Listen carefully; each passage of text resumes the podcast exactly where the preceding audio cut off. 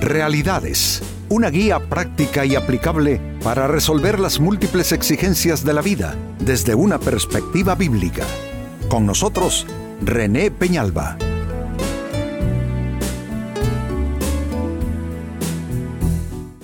Amigos de Realidades, sean todos bienvenidos. Para esta ocasión nuestro tema a manera de pregunta, ¿cómo entender tus tiempos? Los tiempos, amigos, son las temporadas que vivimos nosotros los humanos. La vida humana se subdivide perfectamente en temporadas que tiene que ver con años, con etapas, estadios de vida, es decir, cuando uno es soltero, cuando está estudiando, cuando se casa y está criando los hijos, cuando los hijos se van, cuando la pareja se queda a solas, pero esos estadios no solamente se viven en relación a la pareja o al matrimonio, esos eh, tiempos, esas separaciones, esas etapas, eh, las va viviendo eh, todo ser humano en su propia realidad particular o individual también. Así es que nuestro tema, cómo entender tus tiempos. Y a este respecto, el libro de Eclesiastés en la Biblia nos dice lo siguiente, Eclesiastés capítulo 3 y verso 1. Todo tiene su tiempo y todo lo que se quiere debajo del cielo tiene su hora. Está diciendo que no puedes buscar en una temporada algo que corresponde a otra temporada diferente, más bien. Está diciendo que tus deseos van en una dirección, pero todo lo que deseas y todo lo que quieres, necesitas sincronizarlo con los tiempos, en este caso el gran ordenamiento del tiempo y la vida humana están en el cielo, están en manos de Dios. Así es que todo tiene su tiempo, pero uno tiene que aprender a discernir y a diferenciar entre temporadas para hacer lo que corresponde justo en el tiempo más oportuno. Pues amigos, habiendo dicho esto en términos de introducción, atención a la pregunta siguiente. ¿Cómo entender tus tiempos? cómo entender tus temporadas, cómo evitarte buscar en una temporada algo que corresponde a otra, cómo equivocarte al planear tu vida, al diseñar tu vida, al tomar decisiones, en la manera como te asocias con personas y tomas decisiones con ellas para asuntos de negocio, cuestiones de sentimientos, cómo tú saber que estás entendiendo bien tus tiempos y temporadas a fin de tomar las mejores decisiones. Amigos, trabajemos con esto. Primera respuesta, ¿cómo entender tus tiempos? Necesitas hacer esto, entender que las cosas sucedan, no cuando quieres, sino cuando mejor te convenga. Y hablo no de conveniencia en un sentido enfermizo, negativo, sino conveniencia de el tiempo más oportuno para las cosas. Entonces, tú necesitas desprenderte, necesitas distanciarte de que las cosas tienen que ser o tienen que suceder cuando tú quieres. ¿Cuántas cosas he querido yo en distintas etapas de mi vida? Y no las tuve. Y no las tuve no necesariamente porque no eran para mí, sino porque no eran en el momento más oportuno para mí. ¿Cuál es el momento de mayor conveniencia? Hombre, cuando uno tiene la madurez, cuando uno tiene cierta capacidad desarrollada, cuando uno tiene cierta experiencia, porque si el Señor nos manda las bendiciones todas así de golpe, cuando estamos muy inmaduros, amigos, las vamos a echar a perder. Es más, si ustedes me preguntan, viendo mi vida en retrospectiva, hay cosas que eché a perder simplemente porque me vinieron y no tuve yo la madurez como para saber administrarlas.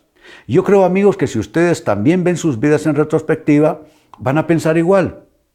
Hay cosas que se estropearon en sus vidas, ¿no es cierto?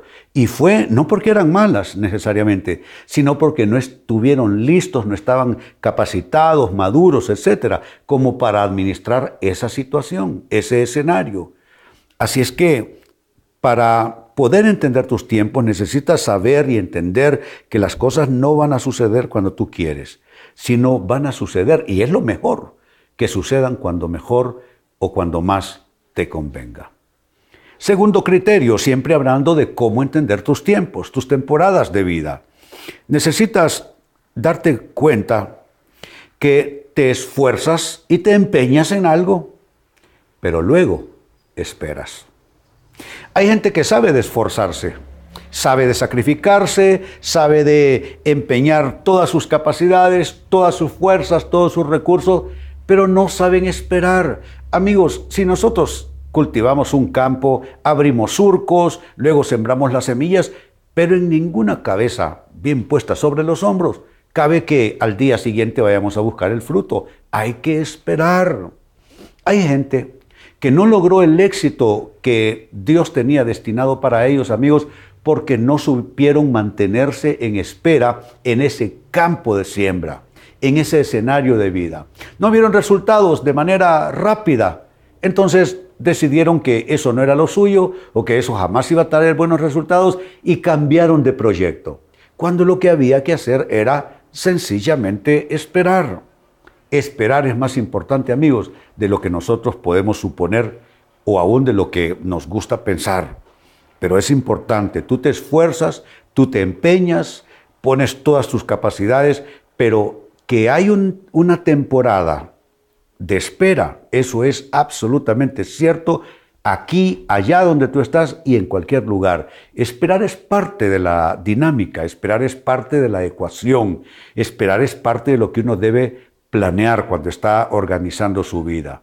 Uno dice, en esta temporada voy a invertir estos y estos esfuerzos, luego me voy a preparar para una temporada de transición entre lo que sembré y lo que espero, entre lo que comencé a construir y lo que espero como resultado, voy a transicionar un tiempo allí.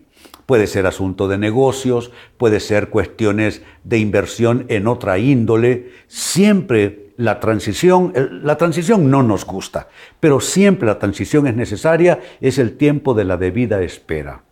¿Qué hizo Jesús antes de comenzar su ministerio terrenal? 40 días y 40 noches en el desierto. Eh, abrumado con luchas, eh, Satanás eh, merodeándolo, y cuando salió de ese estadio, ese tiempo de transición, de espera, estaba listo para milagros, estaba listo para predicación, estaba listo para cumplir su cometido. Así es que insisto, ¿cómo entender tus tiempos? Te esfuerzas, te empeñas y luego esperas.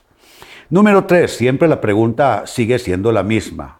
Son los criterios para uno poder entender bien la temporada o temporadas que está viviendo. Pues bien, lo tercero, te aseguras, es algo que tú necesitas pensarlo, disponerte, te aseguras de que tu voluntad quede sometida a la voluntad de Dios. Nunca tu voluntad se va a imponer a la de Dios. He visto a gente pelear con Dios, lo cual es un absurdo. No, estoy resentido con Dios porque no me dio esto. Estoy resentido con Dios porque no me permitió aquello.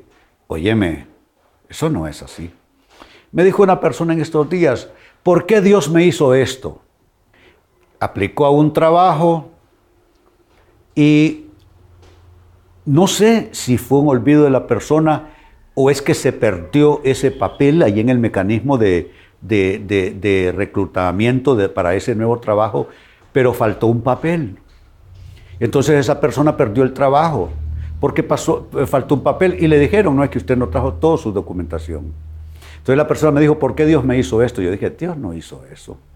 Entonces es allí donde nosotros no podemos entrar en una lucha absolutamente estéril y absurda de querer culpabilizar a Dios, pelearnos con Dios, enojarnos con Dios, simplemente eh, queriendo que nuestra voluntad se imponga a la suya o que la voluntad de Dios se someta a la nuestra. Por eso el consejo, debes asegurarte que tu voluntad siempre, siempre, siempre quede subyugada a la voluntad de Dios. Les acabo de hablar de Jesucristo cuando inicia su ministerio, él tuvo que esperar en esa transición en el desierto, 40 días y 40 noches. Pero si les hablo de cómo Jesús cierra su ministerio, él está en el huerto de Getsemaní luchando entre su voluntad, su deseo, sus miedos y la voluntad del Padre. Su oración es, Padre, si es posible, pase de mí esta copa sin que yo la beba. Mas sigue diciendo, hágase tu voluntad y no la mía. Es la decisión de que mi voluntad queda subordinada a la voluntad de Dios, que yo estoy para hacer su voluntad y no Dios para hacer la mía. Amigos, todos nuestros planes deben estar subordinados a Dios. Dios no trabaja para nosotros, nosotros trabajamos para Él. No es la vida cristiana que Dios se encargue de bendecir todos mis proyectos, de fructificar todas mis ideas. Es que yo fructifique en los diseños de Dios para mí, en los propósitos de Dios para mi vida. Y amigos, cierro con esto. ¿Cómo entender tus tiempos? Número cuatro, tú desarrollas capacidad de perseverar serenamente. No es perseverar enojado, yo ya lo he hecho y eso no funciona. No es perseverar irritado, no es perseverar impaciente, no es perseverar quejándose, no es perseverar peleándose con la gente, no es perseverar eh, amenazando. No, yo he probado amigos todo eso y no funciona. Es desarrollar, como digo, la capacidad de perseverar serenamente. Si tú estás sereno, si estás serena, vas a poder aguantar las transiciones entre los distintos tiempos, entre las distintas temporadas que Dios tiene para tu vida. Si es que si no te serenas, no creo que te va a ir bien en tus proyectos. Necesitas serenarte. Pues bien, leía para ustedes, amigos, del libro de Eclesiastés capítulo 3 y verso 1 lo siguiente. Todo, no dice algunas cosas, todo tiene su tiempo Amigos, todo proyecto, toda idea, todo deseo, todo sueño, todo tiene su tiempo y todo tiene su momento. Todo lo que se quiere debajo del cielo tiene su hora. Entonces, ¿cómo, cómo interactuar con mis tiempos? ¿Cómo interactuar con mis temporadas? ¿Cómo entender esos tiempos? Les he brindado, amigos, cuatro consejos. Uno, que las cosas sucedan, no cuando tú quieres, sino cuando tengan que suceder, cuando te convenga mejor en el tiempo de Dios. Número dos, ¿cómo entender tus tiempos? Tú te esfuerzas, tú te empeñas, pero luego entras en esa transición y aprendes a esperar. Número tres, ¿cómo entender tus tiempos? Te aseguras que tu voluntad quede subordinada a la voluntad de Dios y no en sentido contrario. Y número cuatro, tú desarrollas capacidad de perseverar, pero no perseverar en enojo, en impaciencia, en pleito. Tú aprendes a esperar en serenidad. Amigos, con esto cierro el tema, de igual manera les me despido. Y les recuerdo que nuestro enfoque de hoy ha sido titulado ¿Cómo entender tus tiempos?